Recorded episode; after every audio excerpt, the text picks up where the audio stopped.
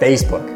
Everybody's scared of Facebook. They're getting your data, they're out to get you, and whatever. I'm not gonna get into all that, but an interesting thing about Facebook is did you know that they can be running as much as 10,000 different versions of the platform across all their users? Why are they doing that? They wanna understand the UI experience with their different users. They actually follow people's experience, how to keep them on the platform, how to keep them clicking through. We look at sales and marketing very similarly. Are we providing the best user experience from when you find out about a property when you get to the actual property and then what the sales process looks like. And then follow up everybody should be focusing on their ui and you can be looking at different versions of it to see what works best